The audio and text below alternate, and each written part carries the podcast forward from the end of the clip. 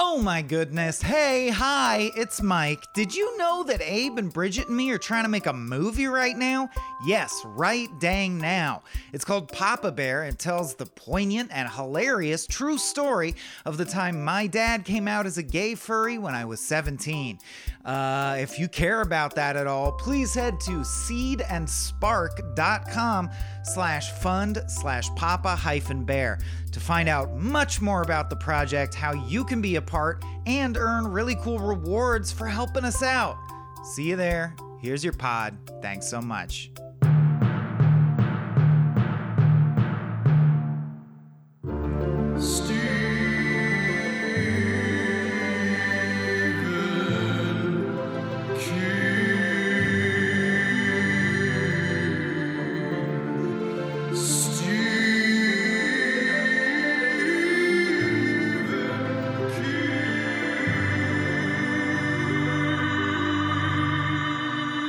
Carry on my TV screen.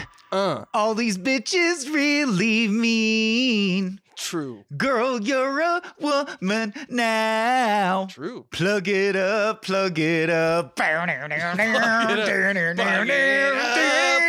Pig's blood, pig's blood. Uh, this should just be the podcast now. It is. Oh, man. Uh, welcome. Welcome to Carrie. Welcome.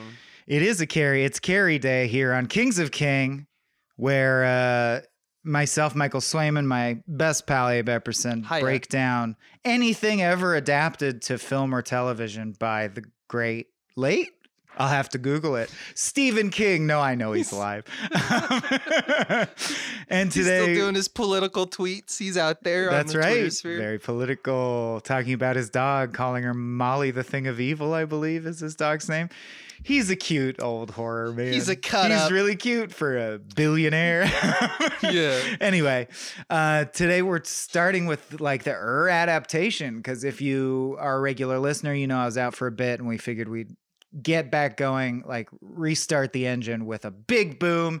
It is the first ever Stephen King adaptation to film, 1976's Carrie. It's been remade twice since, but we're starting with the original. Uh, so the very first, like its success led to Hollywood going, we're going to adapt everything this guy ever writes for the rest of Yep. time. So this was a Yep. big deal for him. Uh, and we're going to get into it. Abe, talk now for a while. Yes. I'm a big fan of this movie. oh, good. Um, the screenplay is tight, and I like stories leading to inevitable like crashes or landings, as the case may be.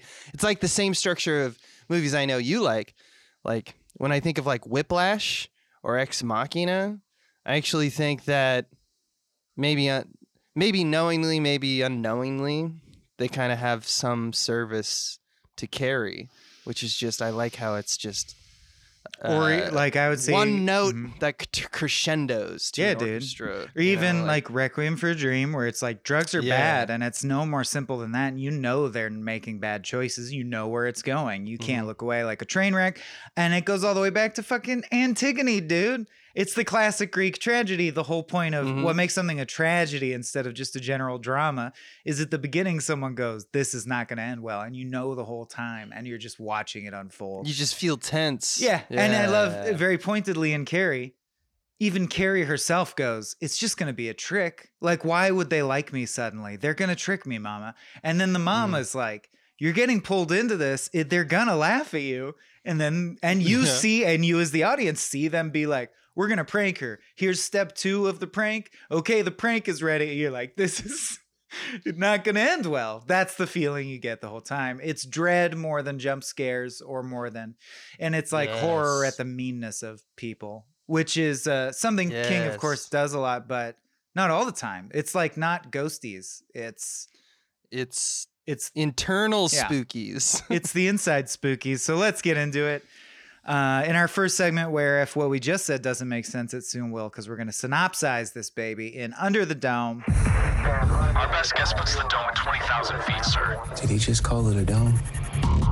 You think we might be stuck in here a while? Under the dome. Dome. Under this dome. Kiss the Okay. dome. Uh, Kiss the dome. This is where we click quickly walk through. I sometimes it's long. I forget, but I'm gonna try we, and be Quick we go through the whole movie and tell you we what's up. punctuate moments that we like. Yeah, even if Um, you've seen it, it might have been a while.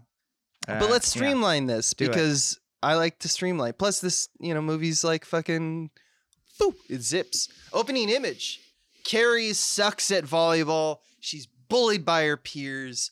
Uh, we get this credit sequence that you probably want to talk about, Mike, which is naked high school girls in the locker room. It makes me pretty uncomfortable being 37, and also I think it's hilarious how at the end they cut to a shower nozzle that is a very specifically shaped shower nozzle that looks like a chrome robot Looks like penis, a little tiny. and it is just shooting cum at her. yeah, yeah, like- that's right. I had that same thought. I was like, that's a penis. Yeah, of course. Uh, way to go, Brian De Palma, director of Carrie.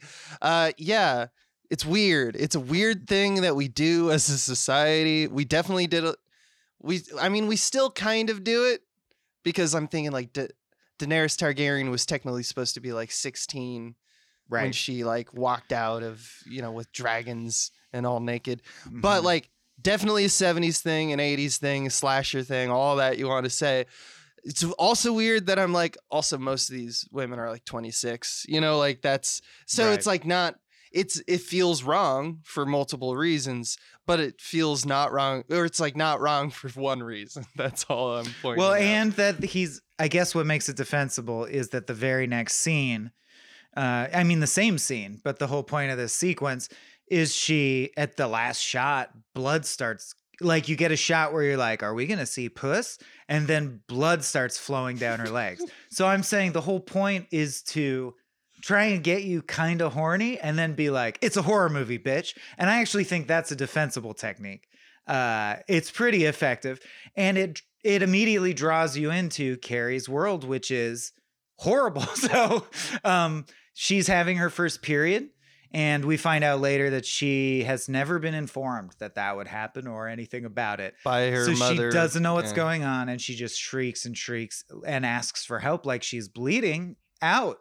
And everyone, including the coach, like the teacher figure, just makes fun of her. I mean, the, the girls make fun of her saying, plug it up, plug it up, and throwing tampons at her, like basically, like uh, literally intentionally, like someone being stoned in the Bible. Um, Right. I know the actress Sissy Spacek, like, has studied the posture of people who are stoned in the Bible as she gets pelted with tampons. And then the coach comes in and is like, stop making fun of her, but also, you don't know what a period is? That's stupid. Like, what the fuck is wrong with you? I think so she's just everyone gets confused at first. She Like, slaps all- her, dude. you can't She slaps that. it, yeah. But I guess she, you I can in yeah. the seventies, In the set, everyone's slapping everybody in Every- this movie. like, many- or at least two teachers slap straight up slap Carrie, which is Yeah, wild. yeah. multiple kids. Yeah, Miss other Collins kids slaps too, multiple Yeah. kids. It's uh, it's man. learn to- math. Slap, slap.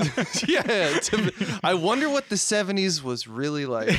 We're just was schools just slap fest, just slap factories, slap. John all the time? Travolta's there. Yeah. Whoa, you slapped my Whoa, face. you Oh, slapped my face. Yeah, let's but she we in it though we Mhm. see uh, that she screams not wanting to be touched at this point and we get the first hint of her secret power uh, a light bulb breaks uh, and then we cut to the principal and he's like all right go home for the day and he's not he's not a good principal he's very bad uh, and carrie flips an ashtray when he can't get her name right keeps calling her uh, cassie Mhm. uh, on her way home, a shitty little boy on a bicycle calls her creepy Carrie, and she just flips that little shit's bicycle and like hurts his leg. It's great. Uh, so we get this vibe that like the outside world is constantly attacking this poor young woman, and uh, at home, Well, Carrie's yeah, mom is- sorry, Mhm. but as tragedies must go, it shows you the ending like four times right at the front, right? It's like people are mean to her, but they don't realize she's psychic and she fucks back with them and she back. fucks. Yeah, and then someone's mean to her and she fucks with them, and then someone's mean to her and she fucks with them. Guess what the climax is gonna be? Yeah, exactly. That's what makes it So a it's- dread. Yeah. Yeah, exactly. It's great. Um, Carrie's mom, famously, she's Bible thumper, trying to preach the good word to the level of being houses. a cultist. Yeah. And uh, when Carrie gets home, she tells her that menstruation is a sin. Uh, You know, and torments her. Uh, basically tortures her just like the students. Makes her go to her little clo- Harry Potter closet she lives in under yeah. the stairs, where all she can do is pray to a little glowing figurine of Saint Sebastian, and she has to pray for hours. Right. Yeah. Well, it's I think it's meant to be Jesus, but yeah, in the Trevi I looked it section. Saint Sebastian is what they used on the day. Uh, because they like the because I don't know maybe they don't have light up eye Jesus. It but- doesn't even look like Jesus, or I would say like it's not the. But maybe in the book it was Jesus. Who cares? She prays. That's a badass prop though. It I want cool that prop. Yeah. Like just to have around, just just these eyes looking Yeah. at me from the and then of course, and you know, because the cycle must continue. Carrie is so upset that a mirror shatters. So, so that's the fourth iteration. cool of, shot too. Stop fucking with her. She's psychic. and if you notice that that is also uh, the score of Psycho. literally, De Palma, Yeah. the director's like, fuck it. We'll literally just use the iconic Psycho music. Uh, it's very Tarantino. It's like a quote, like Yeah. a brazen quote of just, yeah, the dun dun dun. I kind of love a lot of the choices that De Palma makes in general, but definitely in this movie, it's one of his top tier. Uh, we'll get into we'll get that to later. it. We'll get to it. So she's in English class the next day. Um, the teacher literally With I- Mario, by the way. I Did you love- yeah, yeah. I love this maneuver, but uh, the English teacher reads a poem that, if you parse the words, is literally about the importance of being kind to each other, and then Mm. shits on Carrie for like. Like, what did you think of the poem? And she's like, "It's beautiful." And he goes, "That's all. It's beautiful. You're stupid." You're like dumb. essentially, yeah. Um, and then this jock with golden locks and dreamy Tommy. eyes sticks up for her, uh, just barely. He goes like, Barely. "You suck, dude." To the teacher, what was that? Nothing. Yeah. And uh, and she is instantly smitten, like you can see, of course, because he was nice to her. Um, someone writes Carrie White eats shit on her locker or the wall of the gym or whatever. Um, they blame her for making them lose volleyball. Like that matters in life at all. Uh, the, the coach calls all the girls forward and chews them all out for being mean girls and forces them to do extra gym. Uh, and then one of the girls is, uh, I think her name's Chris, who will Yeah. become a primary antagonist. Is like, Top of the food chain, the mean girl. yeah, You know, I don't want to do that. And the coach is like, fine, you lose prom. That's it. Done. Your prom, lo- you know, no prom for you. And she's like, Carrie White will pay for this. Mhm. Yeah. Meanwhile, Carrie is looking up miracles in the library because this is what she's like. I don't know. I, I think I can do miracles, which Yeah. is one of the cooler sense. aspects. Just someone think. researching what they are when they have superpowers. yeah. Uh, and then we get an important character that I want to, uh, you know, kind of just signpost just because later is relevant. Sue Snell. Um, Good name. yeah. Sue Snell, who's played by Amy Irving, um, is kind of a remorseful peer of Carrie's. Asks her, as we saw in the first scene, in the previous scene in the classroom, her resident hot boy, Tommy, who's her bo- boyfriend. Hot but nice. Says- He's nice. yeah, she's like, I don't even want to go to prom anyway. Let, I want to do something nice for Carrie. I think what they did was fucked up. So, can you ask Carrie to prom and show her a good time? Can you do that for me, Tommy? And he's like, I don't, babe, I don't want, like, he's just being weird. Uh, and that's, Well, it is a weird Uh, request. But then very weird request, quickly, I thought it was a Yeah. nice touch. He watches a cowboy movie that night, and they, a Uh-huh. hero on the screen is like, "I'll protect you," and he's like, "You know what? I will take care Yeah, of prom. I will." Yeah, and then we, then we enter John Travolta in, in one a of his first symmetrical acting scene, roles. right? Right. Because Yeah. she's also asking her boyfriend a favor. Yeah. and we get this parallel between John Travolta and Chris, who is you know the the head honcho of the The, main mean girl. Yeah, Queen Bee. And uh, they're out on the town. And I want to mention the scene for two reasons. One, John Travolta is unconvincing that he can drink a beer. Uh, it just dribbles all over, like mostly comes out onto his chin. Uh, he does it multiple times. It's very strange. And he's not good. It's a really early. I think he's trying to be like, him. I'm a bumpkin and I can't even drink He's right. playing dumb. Yeah, he like his character is clearly a fucking yokel. and uh, he slaps Chris for calling him a shit. He doesn't like being called a shit. Yeah, don't And call me a shit. Why are you so mean to me? Oh, And Chris slaps him back. Like everyone's slapping each other, and it we'll- makes we'll them a- horny, y'all. The slapping. He does. The yeah, the fight, slapping. yeah. So I guess, you know, I can't kink shame, but uh I think the movie's trying to we'll talk more about it later, but uh how the abuse of the community is kind of ritualistic. Uh, well, he loves sense. this. It's like Derry and It, right? He doesn't push it to the supernatural, or it's also like the Overlook Hotel and The Shining. But he's like, there's places in the world where everyone's just a piece of Yeah. shit, and that, that and that would suck. Um, And- so she yep. blows him, John Travolta, and says like, "I need a big favor because I hate Carrie White," I hate and it Carrie cuts out on ominously, and uh, something many people pointed out online, but it must be said. Uh, she has the amazing ability, thanks to recording her voice afterwards, to be doing a full on blowjob, like head bobbing up and down at the bottom of frame, while calmly speaking perfectly to him. Like, I think we need to do something bad about Carrie White. It's like, where's the dick? Where's the dick in your mouth? Where's the dick? anyway. How are you like if that happened, I'd be like, Whoa, Whoa, this we need to stop and talk about. yeah. Um, she gets You're a an X-Men. yeah. Carrie gets a heart to heart from the coach, who has shown like some interest, but a clumsy interest in helping her, and she essentially tells her to smile more, like fix your attitude Yeah, and be more that's right. normal. Yeah. Um, so you're just seeing that people have nothing for her, right? There's she's a precious based on the novel pushed by Stephen King. Like there's Yeah. no there's no port in a storm for her. Her life sucks. That's the horror of it. Um Tommy Yeah. eventually asks Carrie to out to prom, does the deed, but she runs away. Because I like this. I like how they played this because uh, when she kind of runs into Miss Collins about it, uh, Miss Collins responds like, "Oh, that's so great," but like Carrie's like, "No, no, no, no. I there's there's a grift here. I know what's up." And even Miss Collins, by the end of that conversation, knows something's up. Uh, so she takes Tommy and Sue aside and says, "Like, the fuck are you do? Really? Why, what the fuck are you doing? Everyone knows what happens. Everyone knows the social hierarchy. You don't date her. What's What is going on here? Yeah. And Sue says, honestly, I'm not trying to hurt her. Uh, but Collins is kind of reluctant, but then kind of presses forward because she also buys into the kind of like, maybe it would be nice for Carrie. I also want to do something nice for Carrie. Uh, and so Tommy presses further and tries to convince Carrie to go to prom by telling her, I won't leave your doorstep until you say yes.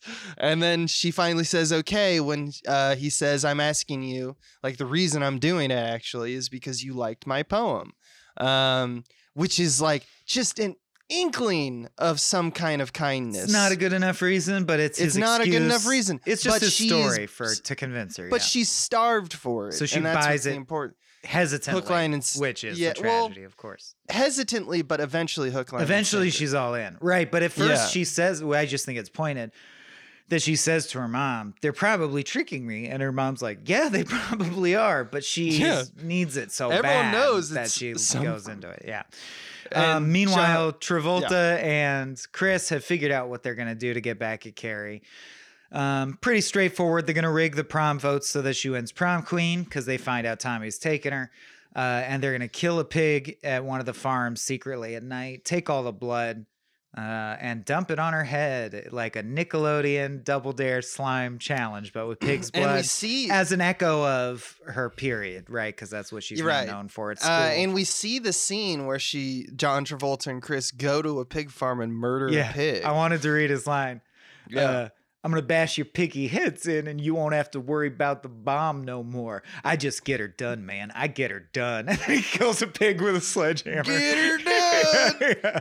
and c- meanwhile, I was like, when I remember watching this and going like, Chris is, I, I was like, is she gonna, she does she She like gonna this? blow Does this she hate this? to get it to Nope, give cut- the blood? Cuts to her screaming and going, "Do it, Do it, They're just kill it. two fucking maniacs. Like they are not just trying to get back at Carrie; they're horny to kill They a pig with a hammer. it. Yeah. they love it. Uh, Uh, yeah, Carrie um, tells mom, "I'm going to prom. There's nothing you can do about it because let's cut the shit. I'm psychic. Like I could fuck you up, and you know that I that's true." t- and the mom goes, turn. "Yeah, that's how I know that you're like Satan. Like I see that as Satan's witch magic inside you." Mhm. And you realize, well, yeah, that's how the relationship got so toxic, right? Is Carrie instinctively uses telekinesis to protect herself, which the mom sees as even more proof that she's like a demon child. You're a demon child, yeah. yeah. And I uh, wanted to point out in the scene that like uh, Carrie's goal is clearly to be normal. She's like, I just want to be normal to stop the pain. And she drinks the Kool Aid quick enough that at a certain point in the conversation, she says, like, but mama, like, everyone thinks I'm funny. Like, I, it's not that bad, even though it actually is that bad and Yeah. mom has diagnosed it. Mom sees people as base animals. And in this movie, they really are. Um, and I just also want to point out Oh, that so is she, but yeah, but she's not wrong. yeah, she's the worst. yeah, uh, Sissy Sa- Spacek at um, literal midpoint of the film says, "I'm gonna, I'm gonna use my powers. You can't stop me." Yeah. Uh, great, just great. I love it. Um, turns out that Travolta and Chris are uh, rigging, and then it cuts to them rigging in the stage. I love that- Proms I- tonight. yeah. Or just to do this prank, which obviously in the case of this film, it has dire consequences. But I'm just saying, I could see a version where someone gets covered in blood and it's not that big. And they're like, I'm going to graduate in a month anyway. Fuck you all. You're bastards, but I don't care. Um, like I'm out of here. like it didn't Yeah. it doesn't injure her it doesn't ruin her life um obviously in this case it does but because of what happens and my other point it's like hilarious to me that to pull it off they have to hide under the stage for the entire duration of prom it's a shitty prank like it requires sh- too much effort That's right. yeah I mean, they really hate Carrie. yeah That's real bad deal. yeah They're probably fucking under that stage, you know. at least to pass the time yeah so uh we- Proms tonight. Chris employs a lackey to like rig the prom que- queen election by getting on the yeah the who cares board. how yeah they just Yeah. they rig the election she wins But prom yeah, queen everyone's a buzz. People prepare, uh, and we get a scene where Carrie actually telepathy telepathies her mother into her bed when she tries to convince her to like you should burn all your prom stuff. But she's picked up by To- Tommy, who acts the part at the prom. Miss Collins tells us a story about going to prom with a star basketball player and how their car broke down and they had to walk and they weren't like up to dancing. So they just talked and it was a magical night. And she reminds Carrie that you'll never forget prom and it's special. And it comes from a genuine place. You get the feeling from Miss uh, Collins, but she wants Carrie to have a better time. And Tom and Tommy and Carrie dance. We get the famous 360 oner conversation, and it's really well done. It's maddening, uh, and it's kind of again half genuine, half something about to go like terribly wrong it's like this drain as we spin into the inevitability of like the uh, carnage to pr- uh, proceed. And Tommy and Carrie vote for themselves as prom king, king and queen. The ballots are collected, and the ballots winner is straight out of like old school MGM pictures. I love like it- Speaking of it feels MGM, like I gotta say, I, from that spinny Um, shot, which we'll talk about more in the next segment, it really made put me in the mind of the Mhm, yeah, yeah, tornado yeah. from Wizard of Oz, and the idea that she does very shortly Mm, enter mhm. a brand new world where she has all the power because she's because she's wearing something red. I don't know if there's anything there, but Yeah, absolutely. There's color theory behind this movie. But um, after kind of that magical moment of walking up to the microphone and being uh, voted as prom king queen, Carrie finds kind of her false happiness. And meanwhile, Sue, uh, who is kind of the remorseful, uh, you know, not friend of Carrie's, but White know, knight like, at uh, least. fellow student, notices, yeah, notices the blood and the and just the whole plot that's going on under the stage moments before it happens. And Sue's the only outsider, like kind of as with morals at this point. She's like us at this point, but she's an abuser, kind of turns ser- uh, sympathetic, is what they're trying to convey. And they throw Sue out for trying to make a scene uh, it's right before late, all the blood pours over her. Yeah, it's a and it's it's the And then- famous scene yeah. y'all probably seen. It's slow mo, over score. Won't no uh, dialogue. belabor the climax because, but the last 20 minutes of the film, of course, is a famous epic climax that if you're aware of the movie, you're aware of it. So to do it very quickly, there's this epic split screen, uh, you know, climactic sequence where Carrie flips out, her powers manifest in a dark phoenix esque way. Uh, and she just sort of instinctively kills everyone, locks the doors, cuts people in half with basketball backboards and shit, uh, electrocutes people with falling cables, which sets a fire, which burns, and then like walks home, destroying the town as she goes. Uh, I th- that's that's it's not really plot carrying, but understand that it's like a good ten minutes, right? Of of of shit of like basically the coming of that shower Yeah. nozzle. Like it's the scene you've been waiting for, and here it is. Um, Billy and Chris try to kill It's her really with their cool. car, Uh, a proud 70s bully tradition. mhm. Um, and she just, you know, like, fuck Mhm. you, you know, with her mind, flips the car, blows that up, kills Flips them it. both, Yeah. goes home. The mom is fervently trying to like expunge her energy from the house with prayers and candles and shit. Um, but she just calmly goes to the bath, washes the blood off, and says, Mama, please hold me. It was horrible. They laughed at me. But Mama tries to kill her. They fight. You want to bring it home? Yeah. Uh apparently to her I just want to point out sex Right. is sin, any type of sex. There's an important scene before they fight where uh she confesses to Carrie that uh she's like I probably shouldn't even had you like but the you know the the the horniness took me and that's the devil's method. And so she's like we'll pray for the last time we'll pray. Like, And obviously, I should have killed you in the birth. back. But Oops. yeah, but Carrie flings a series of knives into her mother, killing her, which is seems to like be a comfort for her more than anything, uh, because she dies like Jesus on the cross, which is a big Pretty deal sweaty. for her. Yeah. And then Carrie screams. She realizes she's alone, hugs her dead mother, and tears the whole fucking house down upon herself. With the mother, she dies in the closet slash you know praying closet slash altar that she prayed before, uh, and light up Jesus looks on. And then the next day, as an epilogue, we get the scene where Sue's mother uh, tells a friend on her phone that they're moving out of town Too because of, this yeah. is a traumatic experience for Sue, and Sue survives. Sue goes. Uh, sh- we get in a, a series of cuts that Sue goes to Carrie's house with flowers to drop on her grave. The grave says is actually a for sale sign made out to look like a grave that has been graffitied with Carrie White burns in hell, and then Carrie's gr- hand rises from the ground and grabs hers. Man, Turns out it was a dream, and Sue is seen as the f- final pullback of the film. Sue is seen as seemingly Right. one of the only survivors of this ma- prom massacre. Is it's forever 1976, so I guess it's a Uh, little more acceptable. But Friday the 13th, Misery itself, like, boy, we gotta never again, or at least for the next 100 years, let's not do the ending where the monster's zombie hand comes up and it goes like, but it was all a dream, or was it the end? Question mark. Like, let's retire that. Shit yeah, that's that's nightmare. Yeah. uh, yeah, that's Elm Street. But it was shit. Uh, 1976, which it is great. you know, book, it's so, classic. you know.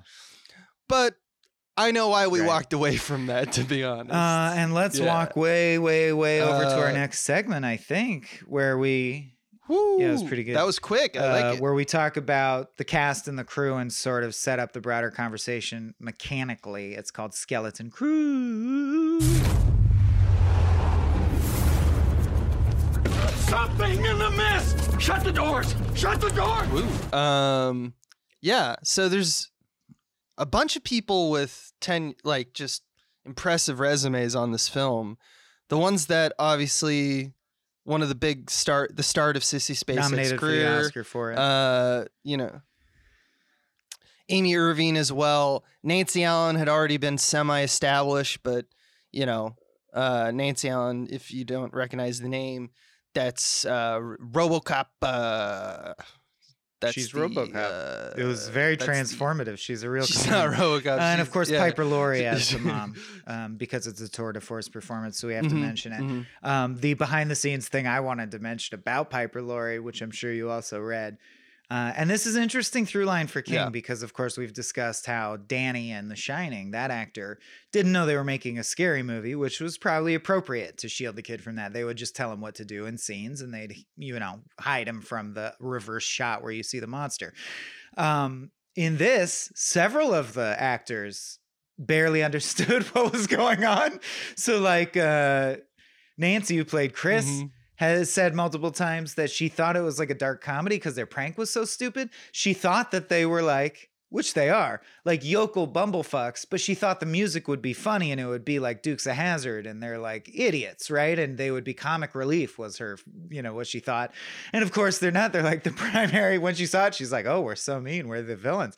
And then Piper Laurie, who played Margaret White, insisted that it's got to be a comedy because Brian De Palma's forcing her to do this character that she sees as ridiculously Mhm. over the top. She's like, this Christian bullshit is so Which is- stupid on its face. And yeah, Which is particularly salient to me. I don't know. I just find it's it's mm-hmm. perfect nutshelling of What like is horror? what is even what is art and who who what is horror and all that.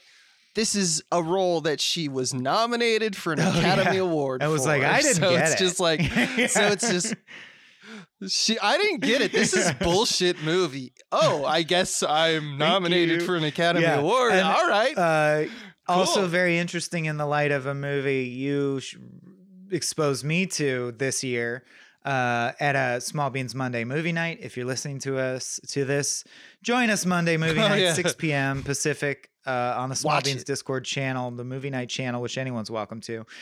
But anyway, you showed me Phantom of the Paradise. Which is also a De Palma movie. Yeah. De Palma directed this, and I will say, watching Phantom of the Paradise, which is just which is like off the wall wacky but not bad it's inventive in how it you're like this is really weird this is very engaging in how weird like zany and wacky and bright Mhm. it is and uh Yeah. really made me think of de palma different because i associate him with his more serious stuff and it Oh, yeah. may i'm like oh he has like a sam raimi-esque streak in him and it makes me appreciate carrie more bit. too for sure yeah. He was when he was young, he was a little it- bit more unhinged. It does feel he, like, like settled into world of Brian De Palma. He's a little askew. yeah, it really does. He's. I think that at the time that's what how they were marketing directors too. You know, like that was like the vibe because they were like, all right, so all the old guys are dead, mainly Hitchcock. What are we? What are we as a generation? Yeah. we're the slashers. Yeah, Blood Um, splattered, so, not your yeah, and actually bringing up fi- Fuck you. The camera's tilted. Yeah, exactly. fuck you. Yeah, exactly. Um, yeah, me, bringing up Phantom of Paradise is great because Sissy Spacek was a like carpenter What? on that film, That's or like crazy. she worked in the production design. Yeah, uh, and that was and that was partially because she was dating, or at some point was uh, was dating Jack Fisk, who is a well-known art director, uh, production designer in Hollywood. He's known as perhaps the best, uh, arguably the best art director, production designer in the business. Uh, if you don't know his name, because most people probably don't know who Jack Fisk is. He's the kingpin. uh, he man. is He's the guy that anytime adversary. he's the, he's the guy that everyone when they talk about you know there's like a production designer who like uh who like like for tree of life for example when he did tree of life he made like all they built a whole like street with with uh houses and like to make it look like the suburbs and there was something like 20 houses on a block and he filled each one of those houses even though they weren't being filmed with books and you know like all the shit that you would have that you would you you know to function in that world. He's like the methodist uh you know uh production designer there exists. He did the revenant he did tree of life like i mentioned there will be blood Mulholland Drive, Straight Story, Thin Red Line, Damn, works a lot with Terrence Malick, obviously, and P- Phantom of the Paradise, baby. Uh, so he's just like one of those, just like, mm, oh, Ooh, the boy. master, Wow. oh, baby. Uh, so just heavy hitter, heavy hitter. Uh, and this is like when he was an art director as opposed to production designer, uh, and he was working his way up. So even though horror typically is like, well, it's usually the Savinis and like the the creature features and the makeup and uh, effects uh, departments that get all the credit.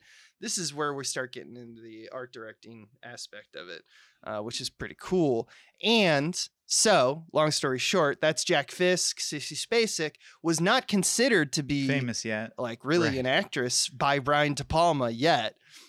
He was like, "Oh yeah, she, sure she can audition, but she Ford didn't really want her to." But then sh- she knocked it out of the park, and he was like, "Okay, I was gonna cast Amy Irving as Carrie." But now Amy Irving, you moved to Sue, which is a much smaller role. Uh, so yeah, just, Well, that's now a I hate of cool, weird, like yeah, Use it. Harrison Ford situation yeah. perfect use it uh, but that's kind of a cool way of how the things kind of formed Uh, you want to hear another Sure. weird fact that i too. thought was Yeah, hilarious from the production uh, so apparently Oh, steven this is the one I was spielberg would up, often yeah, come sure. to the set Oh yeah. So cuz Brian De Palma and Steven Spielberg at this time, two hot single directors uh, who are filming with. Uh, there's a lot of cute girls in uh, Brian De Palma's production. Was the word on the street, and Spielberg set uh, apparently asked out most of the women That's on the set, uh, and obviously one of those people was Amy Irving, uh, who's the only one who went on a date with him. And of course, as you know, if you listen to our show, the Spiel Boys, or no Spielberg, uh, in some sense, they were married for a few years. and had a right which is also interesting Um, when you couple it with the the So factoid you, that Carrie. Uh, most of the girls were reticent to be nude and took some convincing and sissy spacek had to shoot her nude scene first and then show that footage. So the, so i don't know. I don't want to see spielberg as like cruising but he was also very young at this time.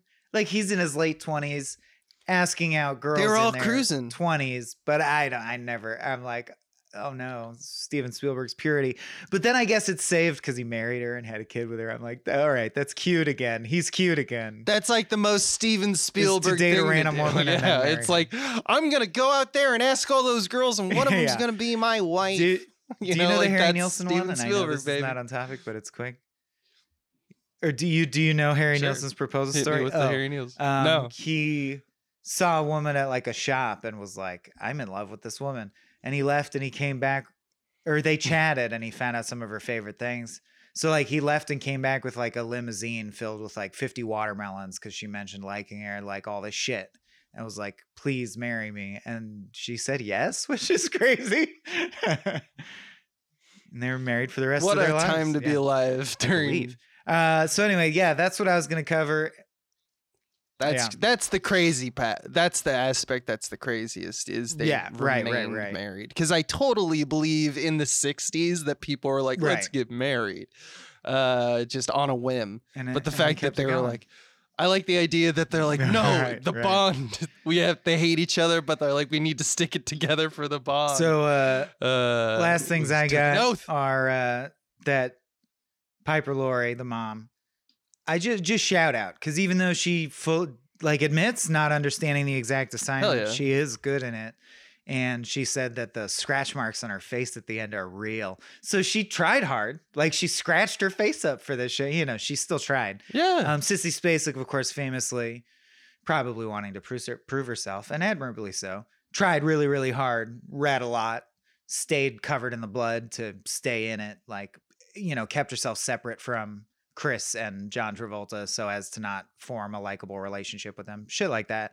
Um, and the only other thing I had, which I do think is funny, is that in real life, Sp- Sissy Spacek was prom queen. Um, and I'm not saying she was mean but I always think it's funny because if you become a famous actor or especially actress, the way that our society is set up, um, you kind of are like a one of the beautiful people to be in that to have reached that position, and it's uh, always interesting. One of them are like, "I'm gonna play a loser, like a real nerd, some shitty dork." Yeah, little Princess Diaries. that's all for me. yeah, yeah. That's. I mean, because what are we gonna do? Pay money to look at the that's Coen uglies? Brothers Go fuck yeah. yourself. Yeah, that's Coen Brothers. Let's let's all and then uh, yeah, then all the uglies are like, let's together get together and make our own movies. And no hey, I watched them. Marty. Um, uh, maybe we'll talk about that someday. But are you ready to move into the next passage? Uh huh. all I want to add is just that because we like to keep uh keep tabs on Steve Stephen uh Stephen King who is credited in this film with a V because that's how low on the totem pole he is at, at this point in his career. Uh he liked the ending in the movie better than the ending of his own book, which is only uh, true And about this. the mist. I don't says. know the ending of Um, the book. Do you? Yeah. Uh, I think I read it, and I think it's she dies on the street after blowing up Yeah, John and Travolta. that's just. Okay. Who? John Travolta and Chris.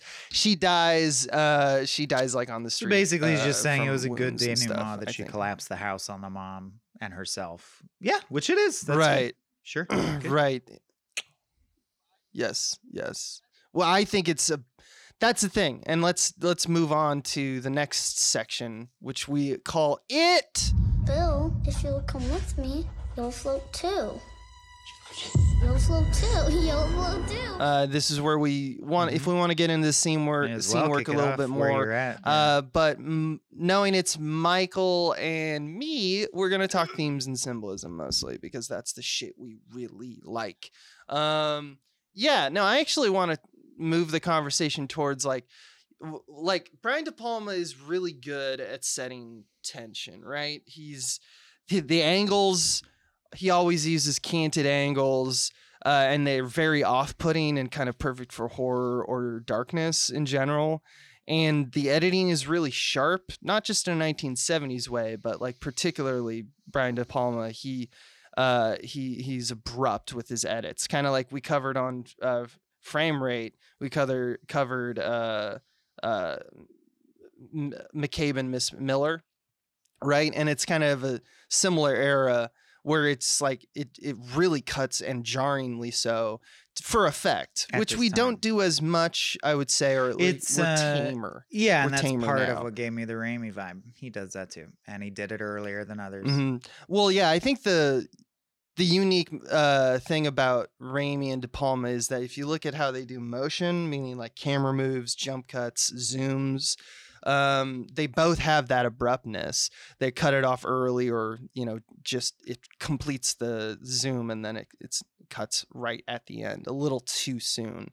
It feels, and that's them kind of saying, kind of like we are saying earlier, uh not your grandpa's movie you know like we cut early you know that's the that's small steps it's the 70s baby uh and i love how he stages small little vignettes and how he kind of affected the ending um there's little uh an event that he stages at one point is while that carrie is kind of um like in the thrall of like kind of enjoying that she's going to prom and her mom comes up and in that scene at one point she's looking out the window to see if tommy's arrived and uh, two cars almost collide in the street um, and it's just little things like that that he does just to build tension just to make you feel like you're never let go by the movie and you're just like why do i feel like this is all coming to a head which is why i mentioned kind of like whiplash at the beginning of this it's like to me, Brian De Palma's probably greatest power he did in like The Untouchables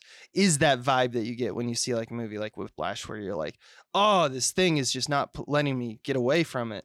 Um, and he's fantastic at it, and I wanted to point that out. Counterpoint. I think it's true. I feel like I can't go Yeah. as far praising De Palma, having seen, you know, I, I like at least five, six of his movies at this point. Pretty, maybe multiple times in most Mhm. cases. Like I, I understand his work. Phantom of the Paradise was new to me and delightful, but, um, yeah. I and you know what? It's not even a knock because dated things be dated. Like time makes fools of us all. But I guess I'll just say, and I have to remind myself, it's 1976, which at this point is you know 24 plus is 47 years ago. Wow, almost 50 years ago. So I got to remember that. But I will say, just the modern experience of watching it, um, parts of it come off silly to me through the modern context because they milk it so hard beyond the point where like i would say when the bucket's Mm. dropping it's like inserts of someone evilly licking their lips and the inserts after inserts just goes on and on a hand gripping a rope Oh, yeah. a bead of sweat going down someone's forehead it's like i get it they're gonna drop the fucking bucket on her That's also the Europe, And I get that's that- European yeah. shit, man. You're Like, that's technically also- building yeah, tension, the- the but you're new building it to a degree that comes off as almost farcical to me by modern standards we would just keep it tighter um And you know, so there's stuff that can't help become cheesy, like the 70s fashion is clearly out of control and just weird looking to us. Abe, I know you dislike diopter shots. There's a ton of them in this movie. Um and then Yep, and, and I still when I and this is a problem with the book too. Unless you hear her interior life more, but I still don't understand given the circumstances how when they announced that she won prom queen, how she could truly believe for a Mhm. second that it was true. I just don't buy that that she could even think that. Like it would seem so suspicious. she jumps Yeah, on that's all. board pretty quick. Yeah. Even though she's hesitant and she's like, oh, and apparently Tommy is killed does. when the bucket Uh, hits his head, which is that's not that's just not viable either. Anyway, but what I'm getting at is Oh, I just thought he got knocked out, and then uh, I looked up the whole the thing Wikipedia down, so I- synopsis of the book and of the because I wanted to know like I think it's a little unclear. They needed one more scene of like what became of Tommy because you don't see his body nor do you see him alive, so you have to just assume he burned alive or something. Um, but depending on the book or movie version, he's either knocked out and burned alive, or the bucket actually caves his skull in, which I just think is silly. So my point is, much like Phantom of the Opera, I still think it comes off silly sometimes, more than successful at ratcheting Mhm. tension, but at other times it's on. And it's 50 years old, you know, so. yeah. Uh, I think that there's uh, another thing I want to mention while we're talking about direction and stuff. Color, because you mentioned Palma, color, yeah. like with that. Uh, huge thing, and this movie is pretty solid, like in terms of like it actually has like a color theory behind it. Like red and pink and warmth is like agitation very clearly in this movie, and blue is this sense of comfort and what is perceived to be stability. But uh, as we'll probably get into, like kind of what's the meaning of the movie, probably the intended meaning of the movie, that's a false stability. Like Tommy's car is blue, his suit, the prom's theme is like blue toned. Uh, yeah, but both colors are wrong. It's all fucked, is the system. Um, but he likes to contrast red and blue with a unique type of agitation, which is mainly like Mhm. social hierarchy and religion and abuse and the idea of what being normal is. Uh, blue is like the normal color. Um, but I love how this movie, and this is mostly Stephen King's work at this point now. I love how the movie kind of does take down social hierarchy and religion. Yeah, it's probably got like it's pretty kitten paws in terms of uh like today's kind of you know hard edgier horror movies that have social commentary. But for its time it, it, for its time it was fine. Uh but like we get in this movie where it's like teachers are abusing students students abuse students boyfriends abuse girlfriends and vice versa and everybody abuses carrie. And this is seen to be a fairly normal uh situation to the point of parody. And at home we get religion uh, that does essentially the same. Follow these rules say these things do these things. And so the movie's kind of saying that social organizations kind of operate in a set of rules and guidelines where one kind of has to follow them. And society on the other side like in general has normalized sin uh, which is why we get like the BJ and we get a lot of the sexual undertones of the movie which you know according to carrie's mother religion sees as transgressive. Um but i love how carrie knows instinctively that she's being fucked with. Like she's in a she's in a, uh, abused you know? Like the scene with miss collins is, is like very key to that where she's happy for carrie to the point of looking in a mirror at one point and like living vicariously through carrie like it's signaling to us like yes let's relive this ritualistic thing that we all do prom so that we can all remember and fondly look back of this is the best time or something like that. And carrie's like immediately like this is a scam. I know what a scam is. I live with scams all the time. And uh, so now it's this movie kind of becomes this cry against the institution of sin and punishment. Like what like what dictates a sin in either world? Like that's carrie's like i don't understand that. So why would there be any redemption for it? So burn it all down. Like that's fucking dope. This movie seems to say that god or some kind of ultimate power uh, and in this case carrie's power is like a cleansing power and that's it. Life just is top down abuse all the time from pow- from more the more powerful and that's what the world is. That's what i see in the movie carrie honestly. Nice. I like it. Uh, I see a a vibe and elements that have since suffused so many movies that it's stupid. That's the other thing I really wanted to talk about. Is there are a lot of King movies. So, for example, uh, 1408. I talk a lot. I talk 1408. Doctor Sleep too. I talk up those movies because I found them like fresh, funky takes on something. I like how 1408 it its structure is not one, two, three. I guess it is with his emotional arc, but the feel of it as you're watching is that the structure is just turn horror on, horror goes hard till the end. Um, so I like those, but if you know what I mean, they don't feel like the mold from which all other horror movies flow in any sense. They don't feel monolithic. They don't feel like genre defining. Carrie kind of does, especially considering that it's 1976. Um, I just wanted to run through. It's an overload of times where I wrote compared to blank, and I really love trying to connect up the genealogical web of where ideas and art come from. You know, ideas are memes and like what not necessarily just like who was first but i'm interested in the whole flow of how things connect we become fascinated like our old boss jack o'brien was upset you know often mentioned that there's a period where quicksand was a thing people thought a lot about and then it went away and now we don't like i'm i'm also fascinated by shit like that so my point being religious person who's obsessed with the idea that sex is evil till the point that you have to crush and kill and destroy anything that's sex, including your own child, Antichrist.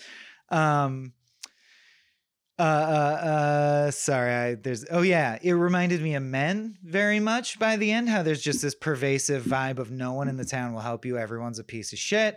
It reminded me of Witch in the predeterministic way of everyone treats her like a witch. I, she's gonna become a witch. Here it comes, and it's here. Um, the way the ending, the inevitability of the sinkhole, and the way the fire looks, I'm just like, this is the end of Drag Me to Hell. She's literally going to hell right now, the biblical hell that her mother always threatened her with. That's the actual fear, or at least for me, my interpretation is to me the final punchline that De Palma is trying to insinuate is uh, now that she's murdered all these people, if there is a hell, she probably will go to hell. I mean, that's why it says Carrie White burns in hell at the end. Yeah. And how sad is that after all we've seen and sympathized with? But yeah, but she just murdered a bunch of children. She probably would go to hell. That's scary too. That's the nail in the coffin or whatever. Right. Um, the mom's death throes are played Yeah. like an orgasm, which reminded me of the end of Silent Hill, but also is very fresh for the time. Um, I already mentioned Precious, or like the idea of someone whose life is just exists only in this narrow hallway of misery, and you're just aching the whole movie for them to find one nice person to break them out of this because you know the whole world is not like this. Like you said, you're like, why is everyone in this town so mean? Like everyone in the town. Um, and then, uh, yeah, we talked about the Friday 13th thing at the end. But like even that, even though it's cheesy now, it's cheesy because it was iconic and used over and over and over. Oh, you know what's good? At the end, Jason springs out of the lake, and you're like, he, he's still here, I guess. It doesn't. You don't think about it. End of movie. Um, so there's just so many elements of this that have been borrowed again and again, and only feel played out because they've been played out, and that means they were really strong elements. Because otherwise, they wouldn't get like this movie's been stripped for parts and reused a lot literally just like like the descent dude the image of a woman with her long straight hair plastered down with blood this is one of the first of that of that yeah What predates? Yeah, yeah. I mean, that imagery is in some old, I'm sure. old fucking films. i guess Like Uh, my point is shit. i do think But- De Palma successfully created something that feels monolithic or like You're right. iconic Exactly. I think so. It's so iconic and like we're still making references to it today. Like Adam Sandler in the 90s did they're all going to Yeah. laugh at you as like his main deal and it's just him quoting a line from Carrie. Like it's it's crazy how how deep these roots run. I like what you said about your takeaway though. And I think that there's something if I think De Palma's real, like this watch through made me go, okay, there's something else here.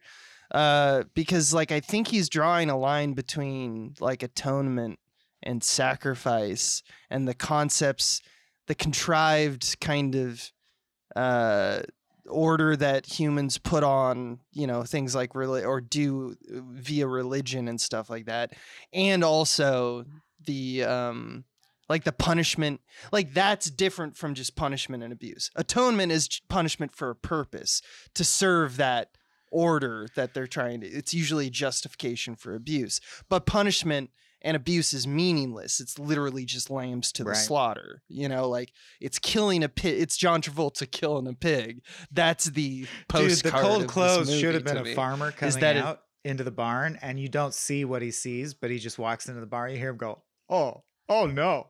Oh no. Wilbur. Oh no! Oh God! you were the best My one. favorite pigs. yeah, exactly. Um, this movie also made me think that at some point, uh, there should definitely be an X Men movie called Yeah, Jean, sure, yeah. Where before Jean Grey goes to Phoenix Xavier's uh, school, she Yeah. like murders a town. Yeah, that I mean, in the is history of I mean, that because they've act done like- everything yeah. at this point, right? they seen Um, Carrie. They created. I, mean, also Jean think the Grey's kinda tragedy like is really character, also rooted in, which is great, the loss of potential. Like as an aside, I'm sure because now that I know how Stephen King works a bit, his mind, I'm sure in Stephen King's mind, she also has The Shining because it's different in everyone, and hers is telekinetic. Um, Right. but my point being, if it is religious, then what if she, then she seems like she's like Joan of Arc? She probably is chosen by God, or why does she have this power? And then if it's if it's the Shining thing and Mm. it's like X Men style, and it's just a power. She's telekinetic and she's nice, like she's kind-hearted. Imagine the potential of and it, what she could have done in life, or been, or helped people. Uh, and she never got a chance to do anything, and in fact became a tool of destruction, even though that wasn't in her heart. Like you sense, you know, she snapped and she did what she did, but she could have been a good, not, she was a good person and blah, blah, blah. So it's like the loss of potential. Like, and then I think manifest and exa- like multiplied many fold by the fact that it's young people specifically in the bloom of life about to graduate high school and they're all slaughtered. Like when a bus of kids drowns, that's especially painful to us because of the idea of lost potential and what there was there. Yeah. Um, it also made me go relook up the story of Blind Willie Johnson, and I just think that's notable. If people don't know the story, like this is what's it's a special kind of tragedy to me for people who are amazing to not ever get a fair like validation around that. So like Blind Willie Johnson was this blues singer who had a career enough that he got recorded. Like imagine Oh Brother Where Art Thou, right? Like he sang at a couple radio stations and had tunes on the radio on wax cylinders and shit. Um, and he died blind, penniless, living in a gutter when an abandoned building collapsed on him in a storm. And if you're also aware of the Voyager story, it's this it's this golden thing that we sent out into space in case aliens find it that's supposed to represent the best of Earth. And it's got like equals MC squared and Pythagorean theorem and shit on it. And it only has like four songs on it. And one of them is a Blind Willie Johnson song. and I'm just imagining a future where somehow we do make first contact through that record and the aliens are like, "Yes, we're Mhm. aware of this blues song." And you're like, "It sucks that he died alone in a gutter. That's so sad in a special way that is painful. Like He- unfairness." Right. He went on like to if he's the instrument of first Yeah. contact for humanity, how poetically unfair. Uh, and this feels like that. Yeah, and financially, he didn't didn't, get any of those re- space bucks or retroactive nothing. Yeah. residuals. That's how. Yeah, and that's yeah. When you die, it's like it's all. Also, talk about all ableism. over Like in anyway. that time, we're like, "Oh, you're blind. We're gonna define you. Literally define. Your name is Blind Willie. you're one-legged. Yeah, No, you know what I mean. But anyway, I digress. yeah. What's your deal? What limb have you got cut off? Yeah, it's This fucked. is Danny Dick. We're all fucked, and that's yeah. He's like, "Hello, I'm Danny accident." Dickless," and uh, here's here's my beautiful song in my heart. So that's what, yeah, it, it really drove home Uh, to yeah. me. That is pretty Mhm. epic. Is like the biblical themes of the fall, sin, how much lost potential there is in the fall, but also how much squandered potential there is if you treat a child like shit because they could have been anything and now they're gonna be broken. So that sucks. Yeah, it's it's cool stuff. right, and uh, we kind of talked. We kind of talked about a few times in this podcast about Stephen King was raised as a Methodist, uh, and then around high school or later, he decided, nah, um, I'm I'm not religious. Uh, and but he, I think, mostly probably as a PR move. I mean, I can't speak for the man. He'd probably fight me on this. Uh, he has since said, I believe there's God, but like he doesn't have a religion. Um, but he does seem to, as we kind of, But he's not like traverse Penn the Jillette. Like he doesn't Sphere- hate organized religion as part of his No. brand. Yeah. Not at all. Not at all. In fact, I'd say that he, it's f- drawing from what he writes. It's very clear that almost all of these movies have a great respect for some Yeah. kind of spiritual ultimate power. Uh, so he probably does believe in God, but it's like I don't think he believes any human version of what God could be. Uh, who can say? All I'm saying is in this movie, just like a lot of his movies, and this is like, you know, his first book or whatnot. Um, it's very clear he wanted to send this message from the jump that he's like, by the way, a uh, a part that uh, part of Americana, a part of America that is crooked, and one of its like sleaziest kind of fucking hypocrisies is religion. Religion is uh abuses your mind and literally your body for its purpose. And then he's also saying so does high school uh, because he's a Right, fucking yeah. nerd. It's a good nerd POV. Yeah. it's a good nerd POV. Yeah. I think that's I think that I mean we me did for it, fast, but that's great stuff. Let your brain chew on that shit for a while. Yeah, I, Um, plus, the next Yeah, segment gets or longer don't. and longer, so we still got a couple minutes left as we enter our final segment, the Mm-hmm. stand. It's time to make your stand. This is where we rank the adaptation. So, yeah, on yeah. the list of everything we've ever covered, where it falls. At some point, I'll probably cave and we'll shorten it, but for now, the bit continues. It's 22 long is at this point. We've had 22 episode of Kings of episodes, King, yes. and uh, and we're gonna rank them all. Probably still. starting at 22 Um, because Carrie's I- good. Yeah, that'll get I more think so. All right, let's do it Yeah. quick. we'll alternate. All right, 22. Yeah, Salem's let's get Lot. through the- really bad. maximum 21, overdrive, Maximum even worse. very bad, but cocaine fueled, which I like better than boring. Tw- 21, the Mangler. Just get this piece of shit off my Uh, number 20, Green Mile. That's a political decision. If you want to understand why I would hate on Green Mile so hard, listen to that episode. Uh, number 20, Dreamcatcher. It's a goddamn Number mess. 19, that movie's a mess. It's a goddamn mess. Poop aliens and shit. Number 19, 1979, Salem's Lot. For the reasons that Oh Michael yeah, just said. straight boring.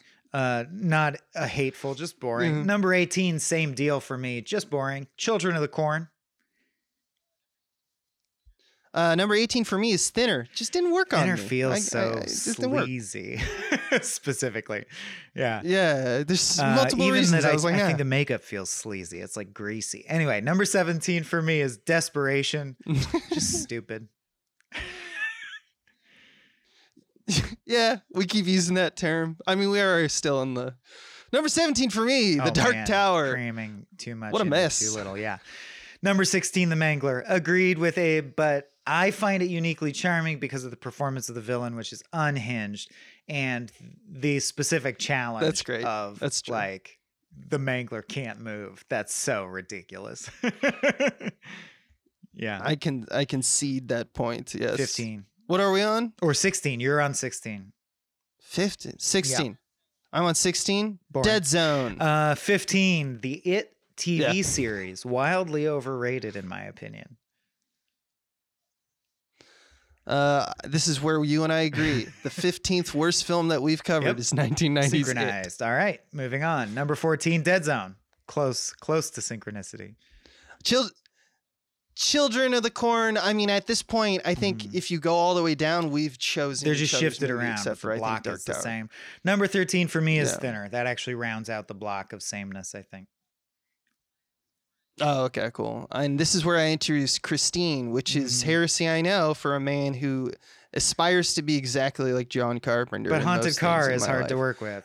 Unfortunately, Christine is not it. face. Yeah. Oh boy. Um, also, Ugly. 13 rhymes with Christine, so that probably subconsciously affected you. You rube, you you Yes, fucking you're right. robot. Um, I'm a simple number 12, Running Man. Uh, well made and f- fun to watch, Fuck but off. I can't say it's a good movie. It's like cheesy, you know, Schwarzenegger bullshit. I can't take it seriously. Terminator's look the only one I can take there. seriously. All right. I just think it deserves Sure. to be above so many, but desperation My number is my 11 is number Christine. 12. And which is like I think quite an accomplishment because again, it's a dated film about a haunted car, but it's well made enough that it's in the middle of the list. That's pretty Mhm. good. Uh, my number 11 is Yeah. Creepshow. It's Well, we're entering the, pack, top really. 10. My number 10 is Apt Pupil, the well acted film with good vibes, but everyone involved was like terrible. So, got to dock you. Mhm. Yeah. Number 10 for me is Ah. actually The Green Mile because I don't have Hang as up. much of a hate as Michael does. And it's uh, My hang up is s- not well put together not well movie, put more or less. Yeah, they can listen. Uh, number nine's Dark Tower. yeah, exactly. Uh, sucks, really does suck, but I Mhm. love the s- basic elements of Dark Tower so much that it crept a little higher than it probably should. Yeah. That's right. And th- uh, number nine's where I put Apt Pupil for It's all the good. It's reasons that Michael Yeah. said. Um, number eight, Creep Mm-hmm. Show. I am in a short. I am a short story enthusiast and writer, so I like anthologies. So Creepshow went a little higher. Also, it's modeled after comic books. I think I have a deeper love of comic books than you do. So those things, I'm like, oh, it's comic book short Mhm. stories. That's immediately my jam. Number eight for Abe, 1408. Number seven, Solid 1408, big Cusack fan, Solid and as. I said, I love how it goes hard from jump. hmm Number seven for me is The Running God. Man. You can Great like dumber movies than me, and I mean dumb in a good way, big dumb loud. I have I'm too snobby with that. I have trouble with that. Like you know, yeah, but you know, can I'm enjoy cliffhanger and shit, and I genuinely can't. Um, and I think it's my deficiency. I can't have fun. Fun is Hmm. Yeah, fun. Anyway, number yeah. six, Carrie, quite high, good movie. Um, and as I said, I am a formalist, so and I believe that Carrie, the filmmaking techniques have given more to the history of film than 1408. It's more put together than 1408. It's a good film. Number six. Number six. Yeah, I always love when Carrie. that happens, dude. Yeah. Uh, for all the reasons you said, Brian De Palma is one of the better directors on this list, hands down. Uh, it's just a well Everyone put tried together hard. film. Yeah. Yeah. Let's All move right, on. uh, Top five. I'm just gonna do mine.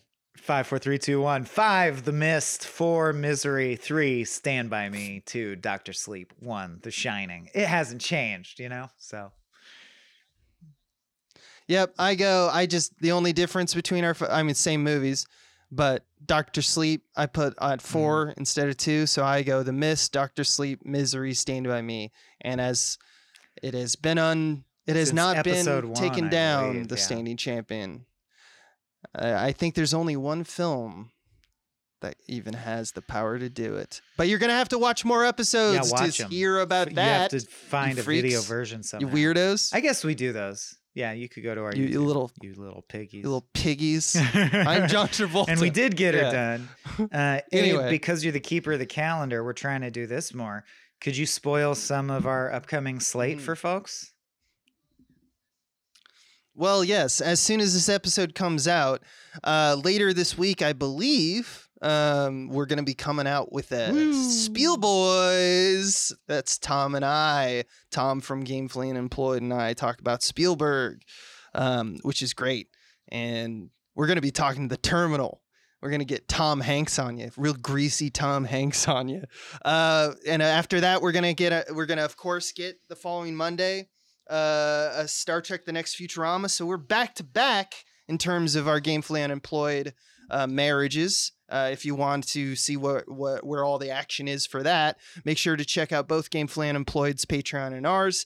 Give each of us five bucks, and you get hundred percent of both of those shows. Star Trek. That's right. Uh, Um, also, but- for reasons that we'll be getting into more explicitly very soon, this whole next month we're guesting the shit out of ourselves. So um, that same week, you can look for us on Dog Zone Nine Thousand, the official hot, uh, the official podcast of uh, One Nine Hundred Hot Dog, run by Seanbaby and Robert Brockway, and we'll be on SIFPOD, secretly incredibly fascinating, which is Alex Schmidt's pod, and I'm gathering that Katie Golden now co-hosts as well, but I'm not sure. But we're also guesting on Creature Feature, fully hosted correct. by Katie Golden. You know, all our cracked pals. Uh, we're going to be on Hypecast this mo- month, et cetera, et cetera. Yeah, Even more news in late Daily May. Zeitgeist, all the Uh, yeah. Daily Zeitgeist. Holy shit. Yeah, you're going to get a bunch of small beans all over the place. And the reason for that is because we're making a movie. As of this day, when this comes out on the Patreon, will be May 1st. And that means that our kicks, our Kickstarter, our we have it. Might be Seed and Spark. It might be for our movie Papa we don't know Bear. yet. We don't know because we're about to do that this weekend. We're going to set that all up. Uh, but yeah, uh, point is, uh, look for more news in the small If you're- yeah. feed. If you're about our movie in Papa the fact that Bear, we're making because an it is- independent film right now called Papa Bear, yeah, if that piques your Yeah, curiosity me and this guy are basically co-wrote, co-directing and editing, the story of. Michael, semi-autobiographical. He found out that his he found That's out right. that his dad's a gay furry, and uh, he has to deal with that. And that's uh, you know, it's a great it's a great opportunity for us to support independent film. Uh, but more on that later. I'm sure you'll all be there. Um, that's it. I think. For me. Alrighty, then we done. All right. Great episode. And a handshake We shake hands. and a nod, We turn. and we walk away. We both walk into the desert. The little wavy heat lines make our silhouettes disappear. We're dead. This has been a Small Beans endeavor. We're a bunch of pals who make podcasts, sketches, music, web series, and movies. The Beans always have new ideas percolating, so make sure to check us out at patreon.com slash smallbeans. That's P-A-T-R-E-O-N dot com forward slash small beans, where you can browse all of our current and past content, see what we've got planned in the future, and learn how your support can help the small beans grow into huge, giant monster beans. If you enjoyed this content module, please like, rate, subscribe, or tell a friend about us. We love you.